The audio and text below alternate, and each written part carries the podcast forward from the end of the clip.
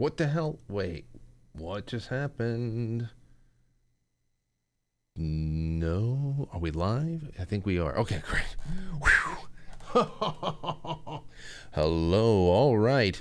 So here's just a little bit of a test, ladies and gentlemen. Do you guys and gals hear me on the unlisted the unlisted YouTube? Everybody see it? Everybody see us? Me? I mean, I I, I got Tim over here. I'm bringing him on in a second. I just want to make sure everybody sees sees me. Let's see. Hello. Yeah. Yeah, you're good. Great, You're good. wonderful. Wonderful. And joining me right now, it's a it's it's it's this is so yeah, Timothy, I am I'm so happy that we're doing this again. It's like old times.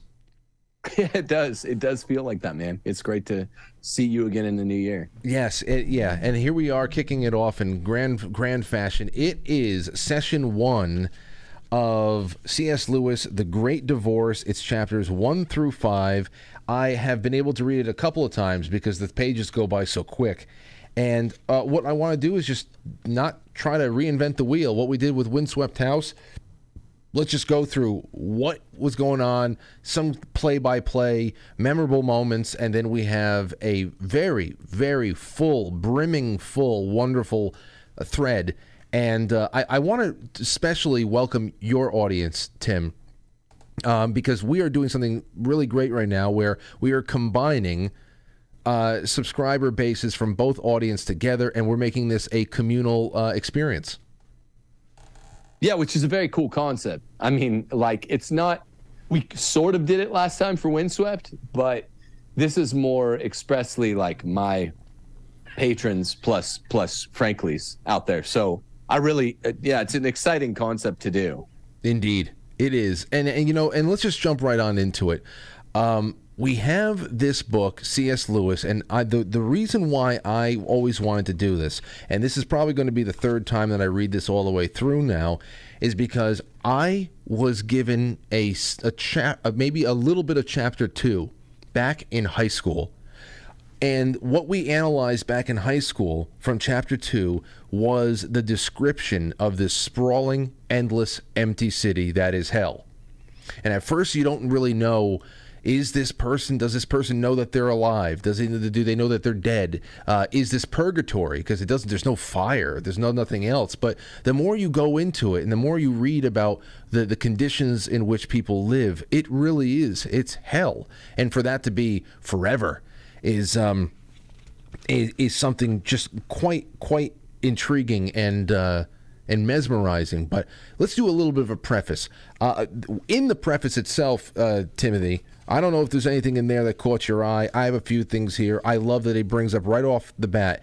What is the great divorce? Is it the marriage of heaven and hell? Obviously, that was divorce. But I think as we go on, you let me know there is. Um, there's a there's a, all all things that people individuals have divorced themselves from, uh, especially divorce of faith, uh, and they lose the, just this basic desire to put down their earthly baggage, even when they're staring heaven in the face. They can't let go of what they thought. You know, all that ego and all of their, their, their earthly experiences. So there's a lot of divorce like concepts, even in the early goings here. Anything like that come up for you? Yeah, I think I finally got it.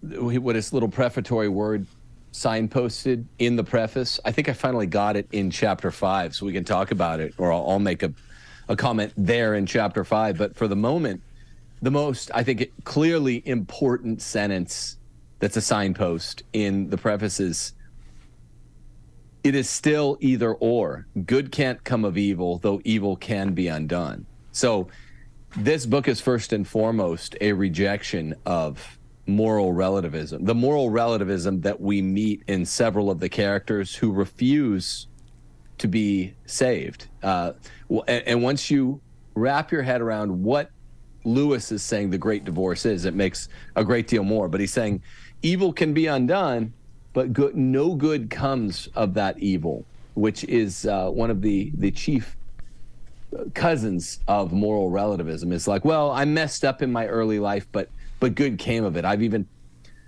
tended toward talking sometimes about parts of my misspent youth in that direction, and it's not right. You can always undo your evils, but good can't come of them.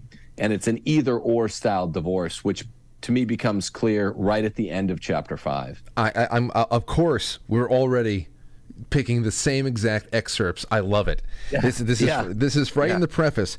Evil can be undone, but it cannot develop into good. Time does not heal it. The spell must be unwound bit by bit with backward mutters of dissevering power, or else not. It is still either or. If we insist on keeping hell or even earth, we shall not see heaven. And um, and here's the other thing on the other on the very last page of the preface, preface page number nine, second to last page. Here's a little bit more there too. But what you ask of Earth, Earth, I think, will be found, will not be found by anyone to be in the end a very distinct place. I think Earth, if chosen instead of instead of heaven, will turn out to have been all along only a region in hell and earth, if put second to heaven, to have been from the beginning a part of heaven itself. And Tim, I mean, uh, you don't even get out of the preface, and you're my my my hair is already standing up on my arm here because when you think about the kind of social planning, the social engineering that we live through every day, even the transhumanism and this whole idea of being able to live a full or enthralling life inside of a digital virtual space. And, uh, and and obviously for for the creators of that monstrosity they do put all of that before heaven because to them heaven's not real. It's uh it, it's an incredible thing that here we are just in the preface kicking concepts like that around. It's the luciferians who always promise heaven on earth just think about that. That's at the front of Lewis's mind as he writes this. Yes. Yes. All right, well, in chapter one, we jump right into it. It's referred to as the gray place, which we learn eventually is hell, and some may call it purgatory along the way.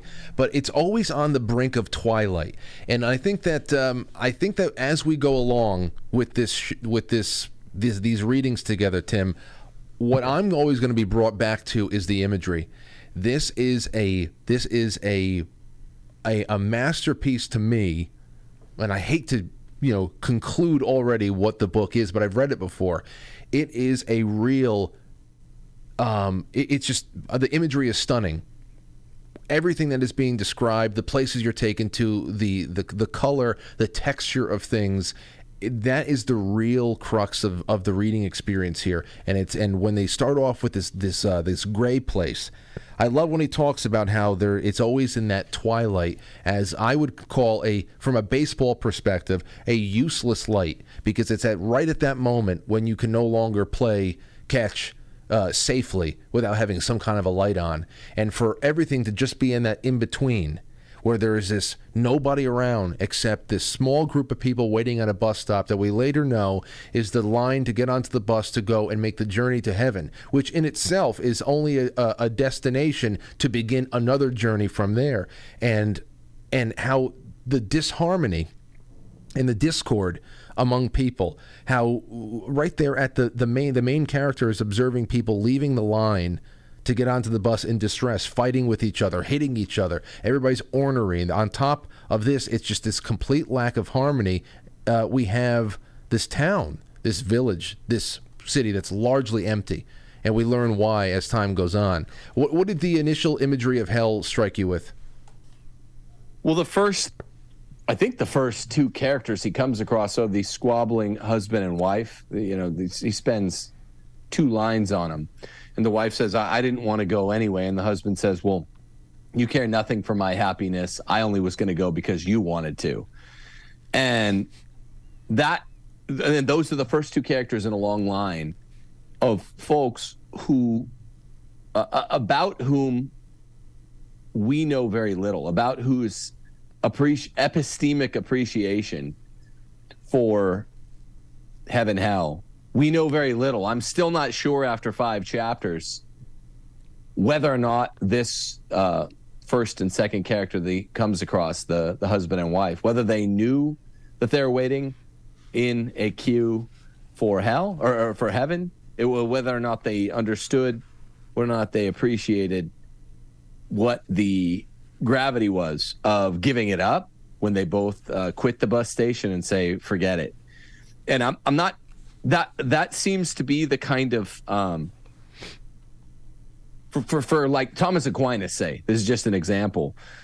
At, in between your particular judgment and your general judgment, you don't have your body, so you don't have your phantasms. Therefore, you don't have most of your memories. That's the epistemic status that most of these people, particularly the husband and wife, struck me as. Uh, so to, to, me, I get focused on characters. Sometimes I lose some of the imagery. You're, I remember from Windswept House, you were really good at, at bringing us back to the images because I'm trying to figure out what's going on with the characters. And I, I couldn't tell epistemically whether these characters had full appreciation of, of what was going on. And uh, like I say, it's really at the end of chapter five that I think I finally understood what we're supposed to understand about the the headspace of all or most of the characters we come across. But I still don't know whether the husband and the wife understood what they just left behind. Do you? No, I, I that's the other thing. I, I don't know uh, because as you see, those who actually made it onto the bus, those who actually get there to the, I guess the the bus stop at the the front the front end of heaven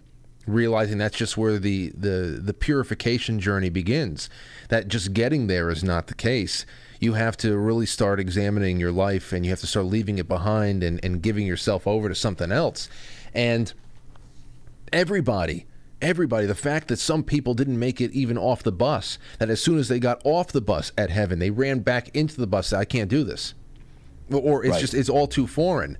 Um, everybody is stuck in the rat race in the hamster wheel of what really was our draw all the things that motivate us here on earth it's continuing elsewhere for example you know, um, I mean, there, there, there are so many people who are hung up on the baggage, and many do take the trip. They're obviously going for the wrong reasons. For example, the, the young guy who killed himself, we learn that he could not find any kind of satisfaction with anybody, and he found everybody around him to be wanting for something, and they're lacking in something that he always wanted in, in his his peers or his loved ones and all that, and he threw himself into a in front of a train.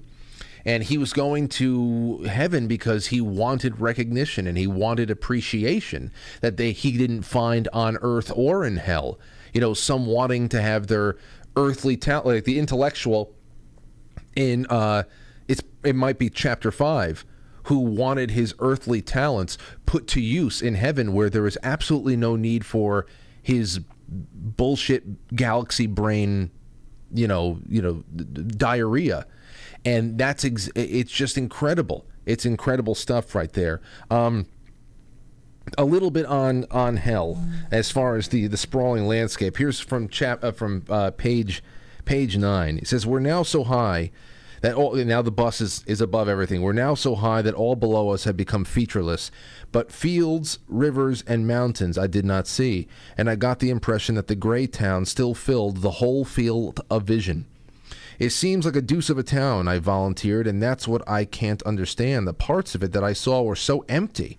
Was there was there once a much larger population? And this is the, what I read in high school that got me. Not at all, said my neighbor on the bus. The trouble is that they're so quarrelsome. As soon as anyone arrives, he settles on some street. Before he's there, even 24 hours, he quarrels with his neighbor. Before the week is over, he's quarreled so badly that he decides to move. Uh, very likely, he finds the next street empty because all the people there have quarreled with their neighbors and moved.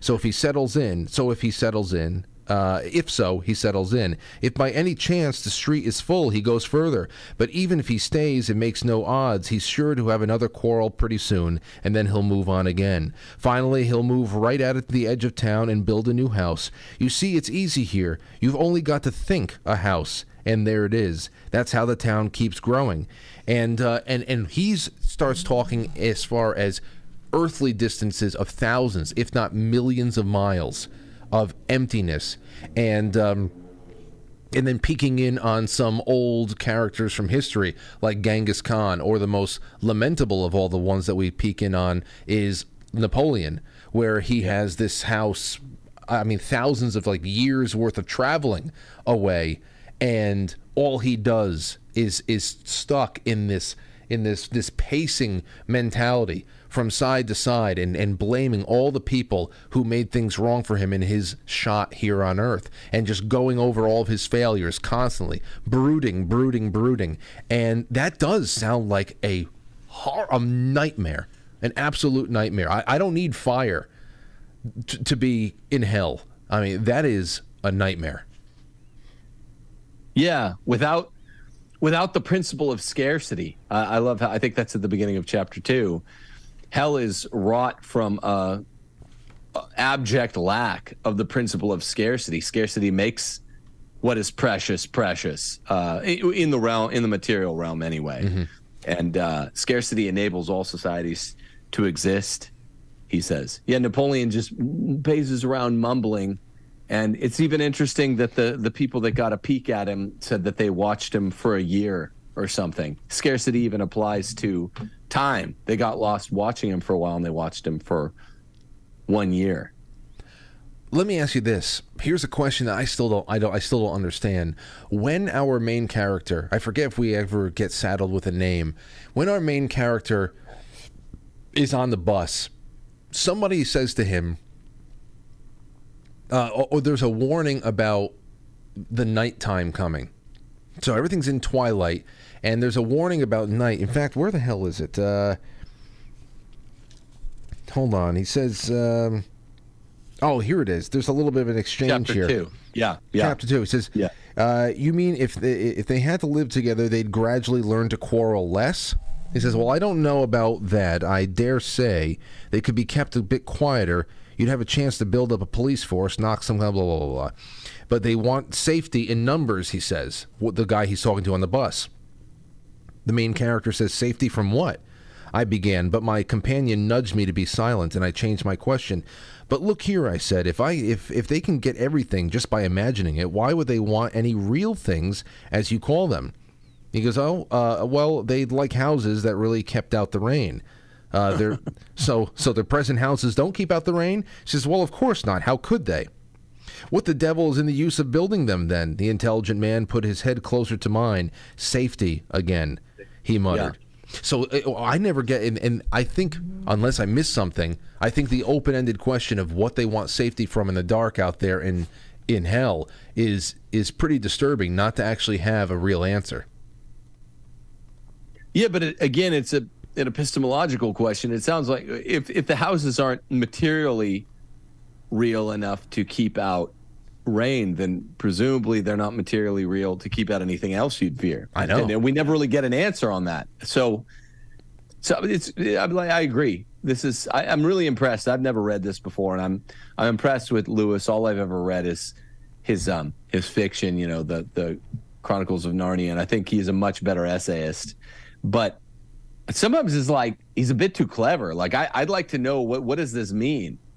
you know, I what if you fear something, but it's not kept out aside from your presupposition that your imaginary house will keep out rain and other fearful elements of nature, or or predator nature, you know, whatever's stalking around there in hell. Uh, we, the audience, would like to hear. I, I, I was left wondering as well. well I, I, but I, I did think that was the same line or paragraph where um, he's describing there in chapter two the gray grayish blue is either it, it's you have a certitude that it's turning to something. It's either turning to full day morning or it's turning to night. But it's like the gray blue of an evening and we never find out which which direction it's turning. I think is this imagery uh, which is supposed to establish that we can either go we could go back we can go to hell we could go forward we can go to heaven i think maybe once you cross that rubicon and you and you are of heaven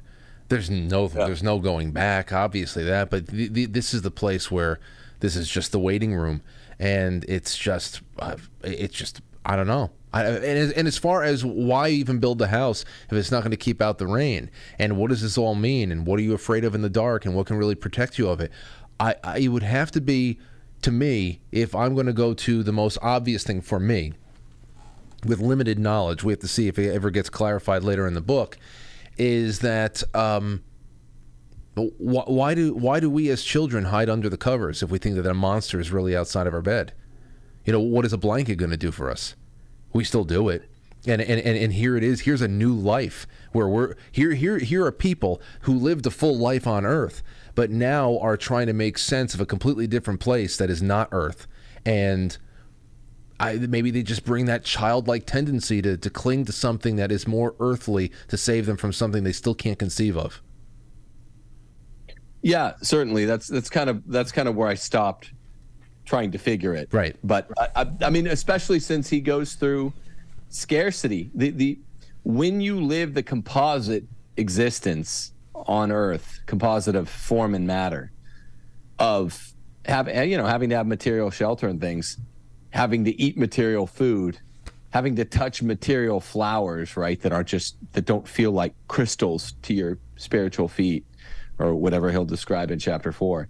Scarcity enables all societies to exist. That's that's um that's an important principle. I, I mean, he's describing in hell some sort of communitarian uh, dystopia where everyone doesn't get along because they lack the principle of scarcity and therefore they can just they're not forced to get along by a, just a shortness of you know, material abundance. It's it, i also like the idea that there is there is choice there. Not that there's not work and there's not penance that needs to be paid but that there is choice. And uh, it, it, I think it falls a little bit more in line with the idea of a of a benevolent and forgiving God. Um, that that they that if you wanted to, even if you are in this place, you can still get on the bus and do the penance and do the work. I like that idea. That's a comforting idea, though the work doesn't seem very comforting. As you see, it gets very challenging for all these characters that many people actually choose to go back to hell. It's uh, it's it's incredible uh, how we start getting that from the early goings, but Here's a little bit more of the imagery that I love now that they're getting out of that twilight of hell and going and breaking daylight here. Hours later, there came a change. Uh, it began to grow light in the bus. The grayness outside the windows turned from mud color to mother of pearl. I love that. Yeah. Uh, then, then to the faintest blue, then to a bright blueness that stung the eyes. We seemed to be floating in a pure vacancy. There was no land, no sun, no stars in sight, only the radiant abyss. I let down the window beside me. Delicious freshness came in for a second, and then, of course, somebody said, "We're going to get cold." You know, put the put the window up and breaks up the whole reverie there. But that's um, that that's just an incredible example of what you get fed all the time, especially now when I go to page 21 and we're moving right along. The imagery again, now that they're at they're just assessing the terrain and you start getting a little bit more on the uh, on, on what's going on with the the grass, the blades of grass. They get off the bus. Everybody's a little. They're huddled together. These ghosts now. They he he describes them all as ghosts in this new land and they're trying to see what what is real and what is not. And uh, they they step on the grass, the grass goes right through their feet, and it becomes very uh, uncomfortable, almost like they're they're needle like. Uh, he talks about these daisies that he saw. Moved by a sudden thought, I bent down and tried to pluck a daisy which was growing at my feet. The stalk wouldn't break. I tried to twist it, but it wouldn't twist. I tugged until sweat stood out on my forehead and I had lost most of the skin on my hands. The little flower was hard, not like wood or even like iron, but like diamond. And talking about the these distant mountain ranges and he can almost see mountain cities that kind of blip in and out of, of, of vision from where he is and then they get approached tim. And what do you think about the approaching uh, the approach the, uh, of, the other the other light beings? I, I wouldn't call them angels because they're all people that they knew in a past life but what do you think about this? This is interesting the solid people they're called. Uh, I didn't know what to make of it. Um, so the solid people are coming their way, and uh, he says the naked ones did not seem less adorned. Um, I, I didn't know if this was the same species or why they're able to just walk around freely. I, I really threw me for a loop. That's that's that was kind of the most information I got there. I, am curious what you thought about it. Before we go on, I, I just want to point out one one uh, oddity from an earlier chapter. Remember on, on chapter one, in chapter one, there's um, a guy that offers like four quid, whatever the hell a quid is, to a lady to get a, a more certain spot higher up in the line to because they were unsure as they stood in the line for the bus whether or not they would get a seat. And it turns out we find out at the end of chapter two there, by my count, we're going into chapter three now, but the end of chapter two, you find out the bus is only half full. So whereas everyone had assumed that it was a prized possession to have a, a ticket for the bus, it wasn't even full full out. It was like a not a sold out game. And this might have something to do with the fact that people are dropping off and going back and things like that. But um, I always saw that I saw that fighting to get on the bus as if there was it was going to be a scarcity of seats as just yeah. another example of how petulant and how unready we how unready this class of people were for the abundance and the the glory that awaited them if they were ready to do the work. You know how everything was still just so petulant and um, and childlike in their in their their behavior with each other. I i just thought that was just um another little thing to throw in there to for for character development for those who will improve and then for those who will obviously bow out because right at the beginning, when we have the approach, and, and to your point about these people, here's what they uh, he, he so he's talking about the the inaccessible summits in the in the distance, and then he sees the people coming to meet us. Uh, because they were bright, I saw them while they were still very distant, and at first I did not know that they were people at all. Mile after mile, they drew nearer. The earth shook under their tread, as their strong feet sank into the wet turf. See, their feet sink into the wet turf, and right. uh, everything for them is hard and translucent and, and, and, and painful. A tiny haze and a sweet smell went up where they had crushed the grass and scattered the dew. Some were naked, some robed, but the naked ones did not seem less adorned, and the robes did not disguise did uh, did not disguise in those who wore them the massive grandeur of muscle and the radiant smoothness of flesh. Some were bearded, but no one in the company struck me as being any particular age. One gets glimpses, even in our country, of that which is ageless. Heavy thought on the face of, a, of an infant, the frolic childhood in that of every uh, in a very old man, here it was all like that. They came on steadily. I did not entirely like it. Two of the ghosts screamed and ran for the bus. The rest of us huddled closer to one another. So two already said, "No, this is this is weird. I'm I'm getting the hell out of here." Everybody else is is worried and scared of what comes next. Are they about to be devoured? But what you start noticing, and here's the beginning of chapter four, is that the big man, the big ghost He's the first one to depart, as we know. He's approached by one of these light beings, these these solid ones. It's, it's a person that he had known in life, and this is where we really start getting challenged. I think, as a reader, personally, because it created a lot of turmoil for me. Yeah. You have a, a man, one ghost fresh off the bus. He's greeted by a uh, by a, a figure from his past to be his guide in these first steps toward paradise. But the ghost is indignant because he knew this man, this this solid being, to be a murderer in life, and he felt slighted that this man could have lived that he could have lived any degree of a better life than this murderer and still have that person greet him and prep him for the work that should be done. He, he felt completely slighted, completely indignant about the whole thing. Um, and it eventually became too much for him to bear, and he left. He went back to hell because of that. And there's some great exchanges here. What stood out for you with that, Tim? Well, I, I started over after I got to chapter five, and something that stood out in a definite way is that the murderer and his victim, who have this interesting dialogue on on justice, really, you know, why should the murderer be in a higher ontological status than the victim? And the victim keeps saying, "I got to have my my rights." Whereas when I went back and I started chapter five, uh, sorry, started chapter one again, I came to, um, I was actually listening to it as a book on tape, and it was an English reader, and he, the English reader used the same voice. This guy's like a master of voices, the one that I was uh, having it dictated to me by. And he used the same voice, and the quotation is the same from chapter one. So I think it's the murder victim, the very beginning when he's waiting in the queue. He gets knocked down and he says, I got to have my rights. Hmm. So I think that our main character might have seen the murder of the guy, and it's the big guy that knocks down the little guy.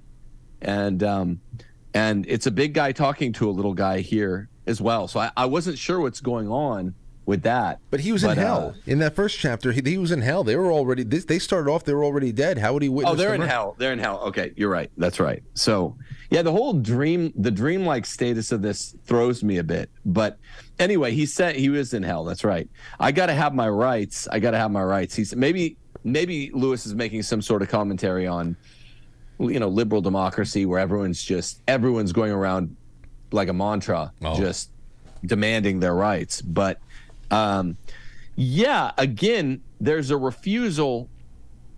Uh, at the one time, I'll put it this way: C.S. Lewis is addressing two opposite ends on the moral theology spectrum. You know, he tells us in the preface that it's still either or; good can't come of evil. So he's addressing relativism. But on the other hand, we're not allowed to substitute our own judgment on justice, you know, which is the disposition of, you know, giving giving to each what is owed for God's judgment on justice. And so if God judged that this calm uh, sort of halcyon presence that was the murderer in life that, that keeps trying to steady this guy's hand and he's like don't worry you don't just just get to where we're going and you know don't substitute your judgment for god's. Don't worry about the fact that i'm here and you're there. And the guy eventually bails out and goes back to the bus Lewis seems to be cautioning us against. Um, I don't want to sound like Pope Francis, but uh, against a certain kind of rigidity as well. You know, the op, the ostensible opposite of uh, relativism. I, I, I got the feeling that that was part of the point of having this staggering dialogue between a murderer and his victim. I would say, know? yeah, yeah, and, and uh, well, I would say there too that I think that the, the bigger point, why I said it, it challenges some someone like me when I read it, is because I I also, from an earthly standpoint, because what other standpoint do I have at this point? Um, you know, we, we hear about great injustice and we hear about the the, ch- the killing of children. Now we hear about every horrible news story and and many people's first first idea is justice. And many people's first idea is revenge. This person needs to be thrown into a wood chipper. That person needs to be put out, eh, eh, taken off the earth. They do not belong in polite society to go against God and His children. What you know, there, we we get that a lot going on right here, and I don't know if it's rigidity, because the real rigid, what what's challenging in being rigid is applying everybody's right to to do penance and to actually uh, to do right and to reform. And and somebody should not you know you and your your most basic div- divine existence your state your soul is not above any others especially if you do the work even even as a as a murderer yeah, as a murderer, he, like here, you see it already off the bat. Well, I'm damned," said the ghost. I wouldn't have believed it. It's a fair knockout. It isn't right, Len. He, the, so I guess the guy's the uh, the solid person's name was Len. You know what about poor Jack? You look pretty pleased with yourself, but what I say is, what about poor Jack? Poor Jack is who Len killed. He's here," said the other. "You will meet him soon if you stay." But you murdered him. Of course I did. It's all right now. All right, is it? All right for you, you mean? But what about poor the, the, the poor chap himself laying cold and dead? But he isn't dead. I have told you you will meet him soon. He is here. He sent you his love. What I'd like to understand, said the ghost, is what you're here for, as pleased as punch, you old bloody murderer, while I've been walking the streets down there and living a place like a uh, living in a place like a pigsty all these years. And he starts going on about what is what is owed to him because he lived a a, a better life and and all that. But then the the you know Len pretty much tells him, "No, you, you didn't you didn't live a good life. You didn't live a good life." He said, "Look at me now." Said, "Oh no, I'm sorry. That's that's something else.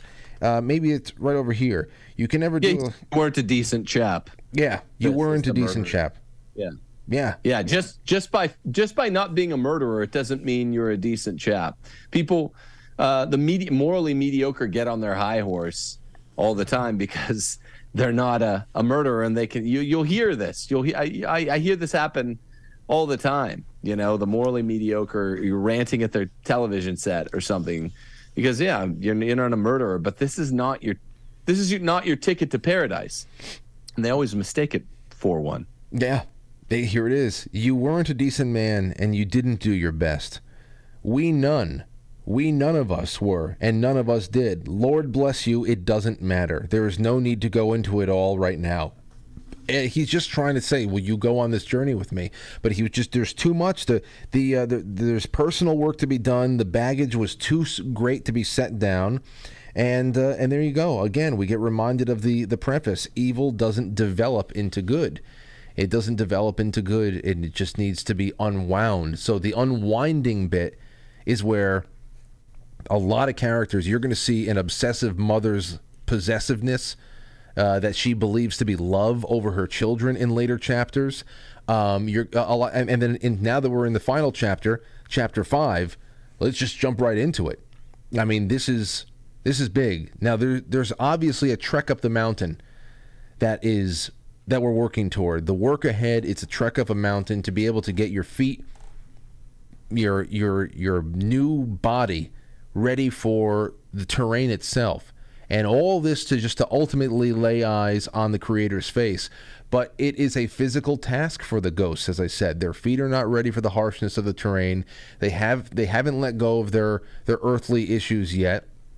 And it's very challenging for me when i read this chapter 5 the intellectual because you want to talk about liberal brain rot. Oh, it comes out here. He won't even he this guy, this this new ghost who's talking to another solid person won't even accept the fact that he was just in hell. Because that that can't Right. be so. There is no objective reality. Uh, that's just a matter of perspective. And here we are, here we are living this all out. Right, and we find out that he's an Anglican preacher. He's an Anglican priest who has denied the literal reality of the resurrection, and he's here in hell with a, an ostensible chance for heaven. And ultimately, he's going to pass on his his ticket to paradise, like Ivan Karamazov or something, because he says, "Well, well, happiness inheres in duty." and I can't go to heaven because I have to deliver a paper on theology next week. So so C.S. Lewis is having a bit of fun, and the paper on theology is all about the the nature of Christ dying young. His theology must have been young. He probably would have repudiated it later. So he passes on heaven to give a talk in a few days on theology, which is again C.S. Lewis was a bit of a humorist and. Um, if you don't laugh, you cry. Uh, just one, one, one of the final lines from four I wanted to comment on, Frank. Please. is just um, great line. Uh, again, by the the wizened murderer who who seems to get it more than anybody else we've met. And he says, "There are no private affairs.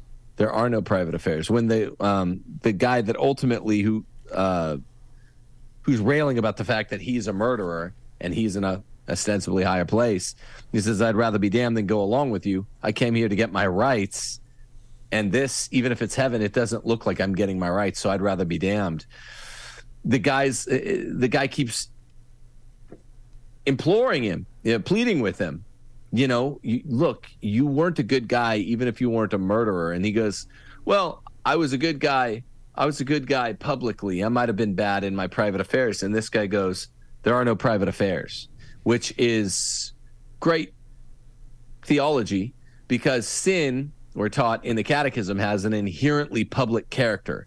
Even a sin that we don't, quote unquote, do to someone else, even something like self abuse, you know, sexual self abuse, masturbation, whatever. That that's a public affair. There are no private affairs, and and the uh, the denizens of hell are a population entirely wrought of folks who think that their their sins were private affairs just because they didn't violate some libertarian harm principle, and that that's that's central to uh, the conversations that we're going to end up witnessing in chapter five. I think. Yeah, and, and no it, private affairs. it goes right into that. He said, "Do you really think that there are no sins of intellect?" Start asking about th- that's when he's talking to the the uh, the the Anglican. Do you really think that there are no sins of intellect? There are indeed, Dick. There is a high bound, a high bound prejudice and intellectual dishonesty and timidity, stagnation, but honest opinions fearlessly followed. They are not sins. So, uh, I mean, so all of this really goes into the reasoning, makes you think about the the reasoning that we have for for bending the rules for ourselves, or even just going back for that one extra cookie in the cookie jar, and then it, it gets around to this. You know, I, I put this whole the next page in chapter uh, page thirty eight, almost at the end here. I put a little annotation by this paragraph. It just simply says, damn. Listen to this. Says, of course, having allowed oneself to drift, unresisting, unpraying, accepting every half conscious solici- solicitation from our desires, we reached a point where we no longer believed the faith. Just in the same way, a jealous man, drifting and unresisting, reaches a point at which he believes lies about his best friend. A drunkard reaches a point at which, for the moment, he actually believes that another glass will do him no harm. The beliefs are in uh, the beliefs are sincere in the sense that they do occur as psychological events in the man's mind.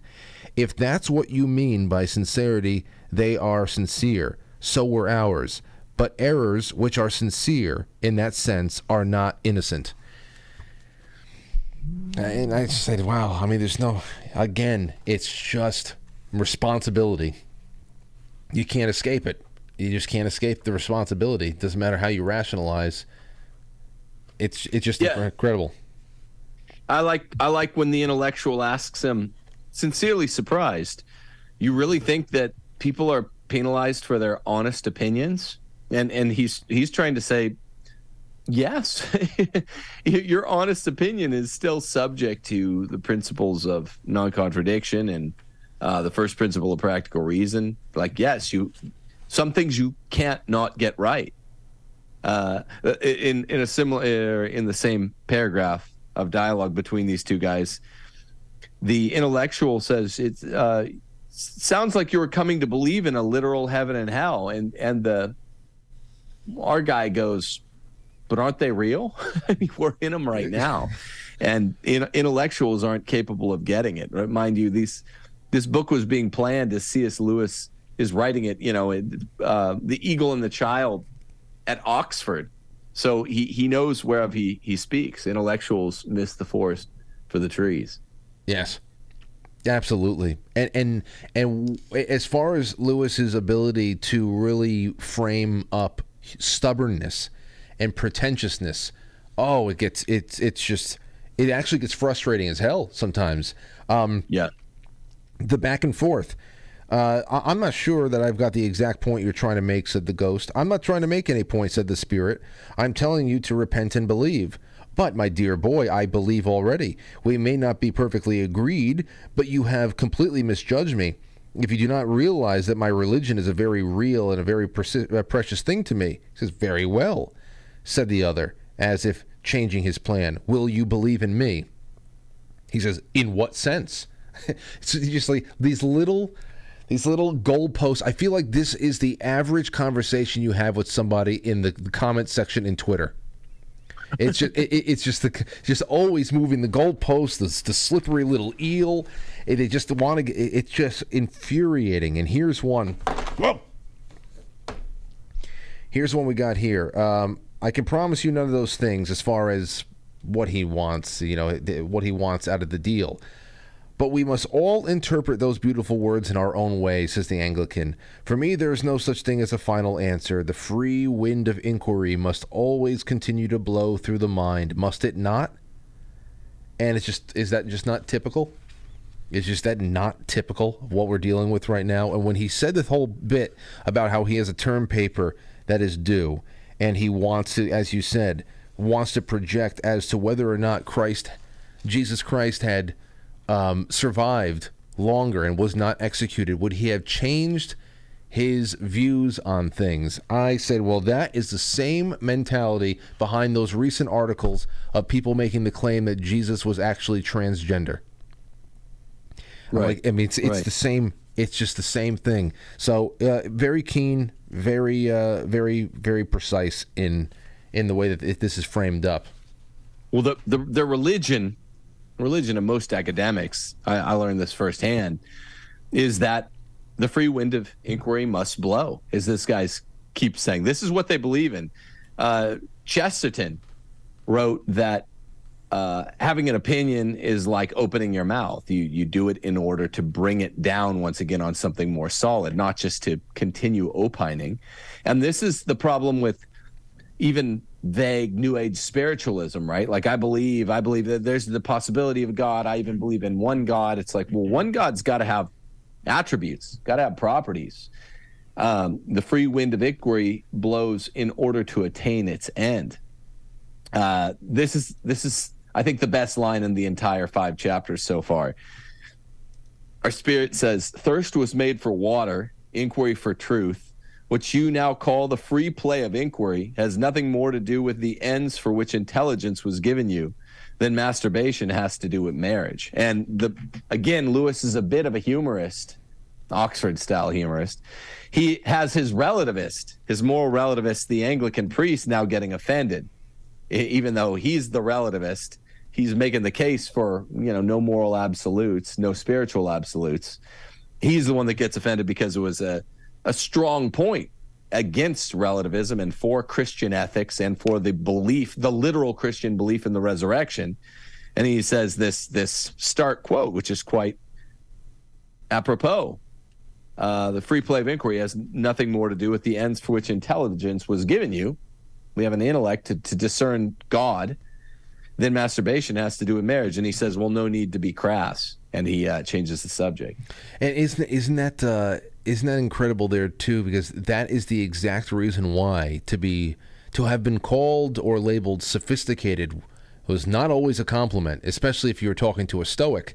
Um, sophistication was actually a slight, where you are so you know into yourself and and playing the the game that the Anglican plays in this that. Um, look at what you have canceled out for yourself with the, with all the, the the the the mind games.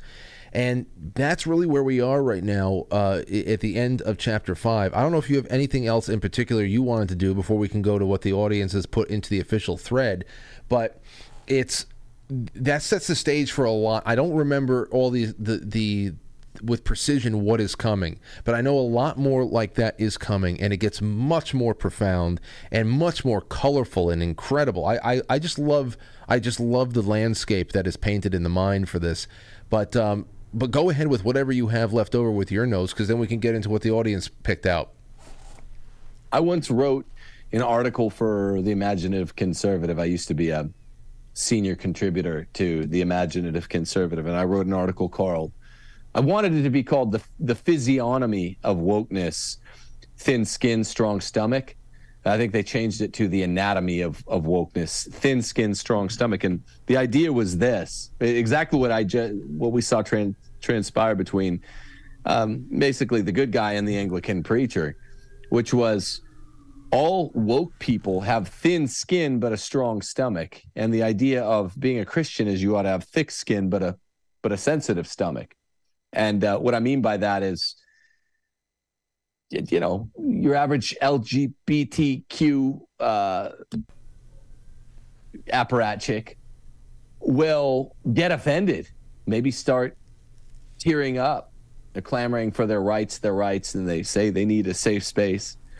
If you uh, call them a, a gender uh, assigned by their sex, which is something that co- accords with reality, and yet, what they're arguing for is, you know, essentially pederasty, uh, codified normalization of pederasty. So they have they have a strong stomach but incredibly thin skin. This is what um, what transpires between the the relativist who who gets offended when the guy's like, no, Jesus's incarnation is is literal. and the free wind because the the free winds of inquiry shouldn't just blow for their own sake. So, as a little plug for an article I wrote along very similar lines, I I would just say it's funny that the relativist Anglican preacher says happiness is a matter of duty.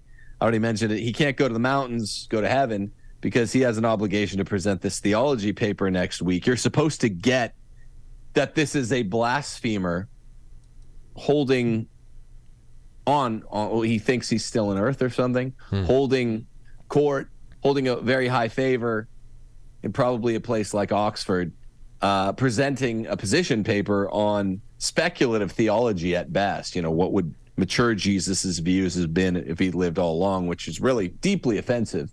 Dogma doesn't change. Jesus's teachings wouldn't have changed.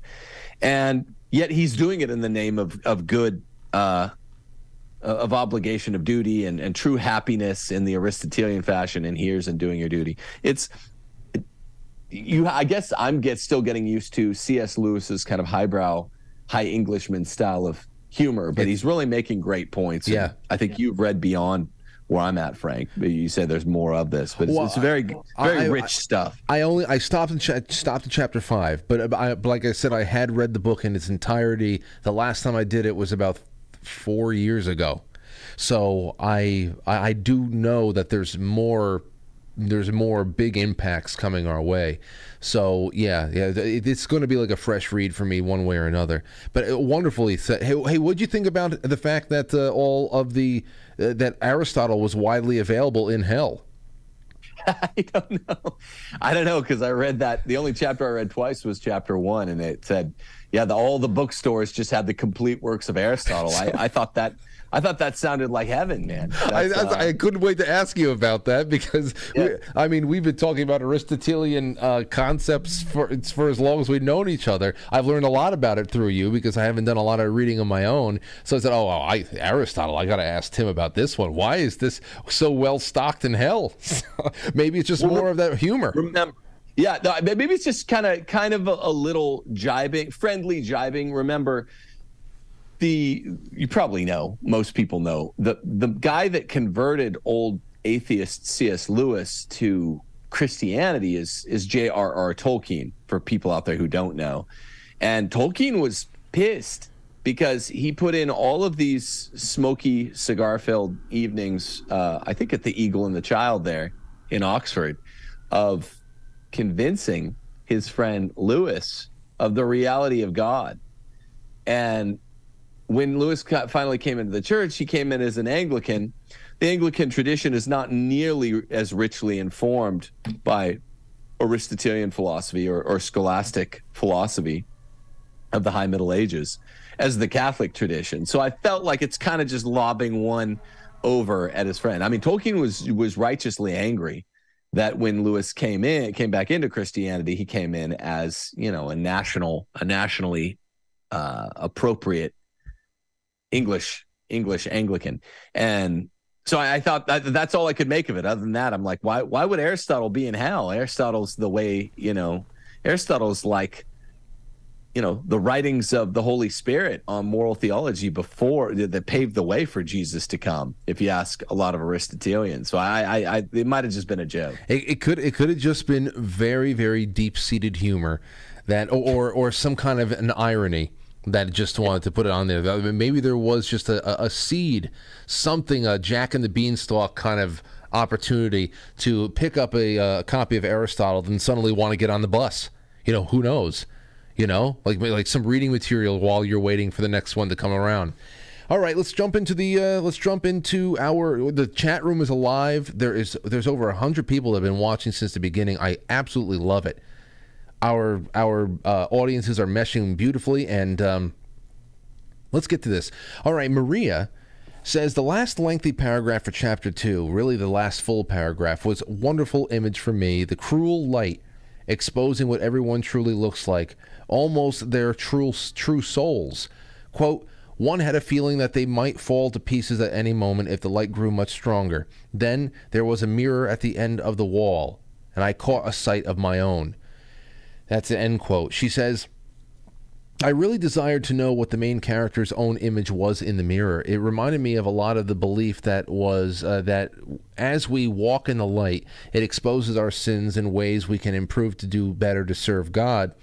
The constant searching of our souls and asking God to search us, and how that light exposes what is hidden in the dark before. Wonderful read so far, much faster than I expected. Yes, uh, absolutely. Um, here's another one.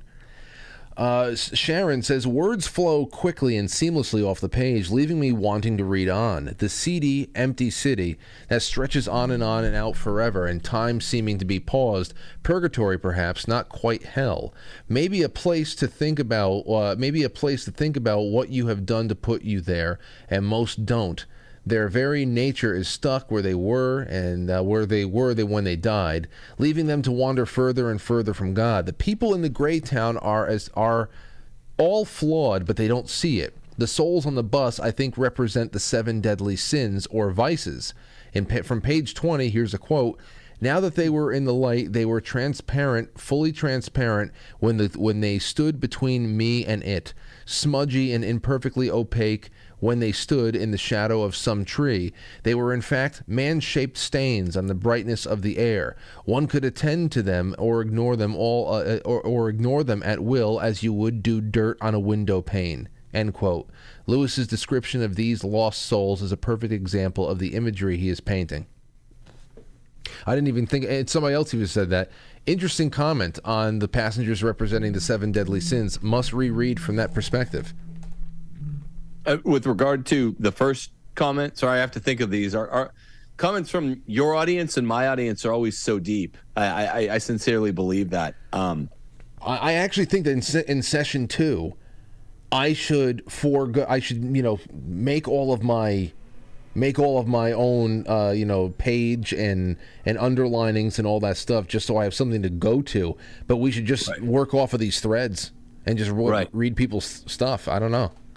It's incredible. But, that the, the the light dark, you know, your your sins come to light. It's like the Johnny Cash song. Uh, again, there are no private affairs. Uh, sin has an inherently public character, even private sins. That that I think that's from that exact stretch of uh, text too. Yes, yeah. Here, there, there's so much. Uh, here, here's a little bit more from NJSF. It says one of the most provocative excerpts happens right in the preface. I think Earth, if chosen instead of heaven, yep, there we go, will turn out to have been all along only a region in hell, and Earth, if put second to heaven, to have been from the beginning a part of heaven itself. It, it it's I mean, it's the reason why I said the social engineers they are lost in the ever the the, the long and everlasting decay of their their wanting to be God these pursuits to control every last thing because this is their playground to do everything. And, and it's just, and then those of us who just are looking for a good sunset to experience and just get lost in that and to and and to be present and and to want to be and to want to prepare yourself for being somewhere else and and to do well then yeah, this could be that heaven. Or it could be the hell where you're t- chopping off parts of your body, sewing new parts on, trying to perfect yourself and mankind. It's hell. It really is in that respect. Yeah. Um, what else do we have here? The imagery of the ever expanding gray city. They have no needs, yes. Uh, never making the effort to get to know them rings quite strongly of current times. Uh, favorite related quote is its scarcity that enables society the society to exist, as you brought up, Tim. Um, then he says, but not being, uh, uh, in which is interesting given all the advice for having an abundance mentally. After thinking about it, actually not contradictory, the current scarcity may be a fact, but through ingenuity, one can create abundance. The theme of awareness and ownership of one's own actions is pervasive in this book, from the description of Napoleon's day to day to my favorite scene so far of the big man and the ghost when he meets his guide and starts demeaning him because he was a murderer, ignoring his own failures of character only to be only doing by the law. He says, But I've done my best all my life, you see, not by being a nice person. And the revelation was that he was not nice and he was hated. And here's another quote That was the work of a moment. and I was half mad when I did it, the murder. But I murdered you in my heart deliberately for years. You made it hard for us, you know, and you made it hard for your wife too, and for your children. That's yeah, Yeah. secondary tolls. Do you have any um, any any pieces from the thread that you want to bring out? There's too much to do, obviously, but Yeah, sorry, I, I hadn't I hadn't hand selected uh, anything uh, in particular. That I, w- I was struck by the by the profundity of all or most of these remarks, but I, I hadn't hand selected any uh, here, and I'm not looking at it. So sorry, Frank. Oh no, no. I, hey, I haven't hand selected either any any any either. I just had two two pages in front of me, and I'm trying to make the best of the time we have. We only have about five more minutes left in this. Um, but uh, but I want to encourage everybody who's listening in the afterwards, not live, people who are in the chat room right now. Many of you have probably contributed to this thread. I will be reading. I will be liking things, taking note, uh, reading through this thread. The real reason, getting them all read on the on the show on the book club is not the real intention. The real intention is for have other people to read all the way through, to ask questions, to add or subtract from somebody's take, and to and so that people who are reading now and later will have this amazing resource there to actually better understand what they're reading. And and to, to see things that they may have missed and it becomes a so much more of a immersive experience. You actually like windswept house. I, I'm I'm forgetting some of the the um, some of the characters' names at this point because they were all you know pseudonyms. But the way that we did it, Tim, I have never been that uh, tuned in to the developing plot in a book before because this forces you to get scientific with it. I, I really love it. Yeah, and I, you know, you, I salute how dialed in you were, Frank. I was a great reading, and that that went well. And I, it's it's fun doing this with you again. I'll just say that much. I also will just say, as a kind of off the cap to what we did with Windswept House, which I think was kind of remarkable. In the what springtime, uh, before Benedict would die on the last day of the year, you know, Benedict is kind of that's kind of the group of guys that were squared themselves, the bad guys in Windswept House against JP2, but really against Benedict. And um, a lot of those characters ended up coming back out, even in popular news accounts, uh, through Benedict's recent death. So I think it's really remarkable that you and I should choose to do a, a, a book club on that book after I'd been meaning to read it for 10 years in the spring tide of the year that we would end up, uh, that he would end up dying. It just seems like good timing or something. Oh, it's it's it's divine providence, if you ask me. A little, little Yeah. uh, just a little touch of it, and I keep telling people it was so important for that reason because what was what was stenciled out in that book, in particular, since we're kind of wrapping up this one for session one, what was stenciled out in that book in particular gave us not only a glimpse into the satanic ritual world order that is being played out under our very noses, that has all of its talons dug deep into world government, which is trying to merge itself ever uh, every day with the churches of the world, the, the Vatican being the chief among them because of its political and financial clout, and of course the the, the, the how, how many faithful there are. And then we saw the very meticulous formation of the plot to take out John Paul II and to capture the papacy and to transform the papacy into this this uh, you know this this democratized democratized kind of a council of of cr- crap. Now into Francis's papacy. Just so everyone's clear, that that they were trying to turn it into Francis's papacy, And here it's- they have it. Be clear. Because what, what what they couldn't do, and as we know from the Antonio Socci book and anybody else who has uh, who has really gone out there and, and put those those pieces together, John Paul II, for all of his shortcomings, for all of his failures, uh, he was still ultimately way too popular globally to be able to take and they, they just probably just let him run out his run out his course. Uh, that's why, as you saw in, in the opening of the the Socci book, they just um, they they concentrated all their firepower on Benedict because he did not have the same uh, Cold War anti-communist clout that John Paul II had that they really had to just eventually say hands off. And they got the next guy with the exact plot that they had built up with the same mechanisms they had built up for John Paul II, all shown us in a book that was turned into a novel form, into fictionalized form in 1995, telling us it was coming. It was so prophetic, and now here we are in a brand new year. Benedict just died, and now we, we and, and and it's just it's incredible. But that's what we have for tonight. And um, I, I don't know. I, I guess my general thoughts going forward is I just cannot wait to see more of these interactions and to just revel in more of the imagery that Lewis paints. Um, anything uh, you got, Tim? No, no, that's great. Uh, this, I'm I'm really stoked to be along for the ride. Thanks, thanks for organizing this, Frank. No doubt, and I'm so happy. I'm hope so happy that this is a, a group effort with your audience in mind.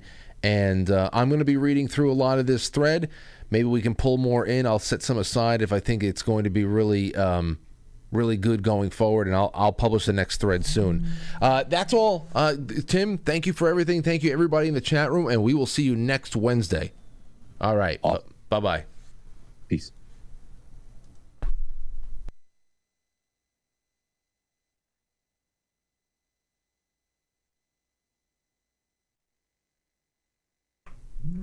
Okay.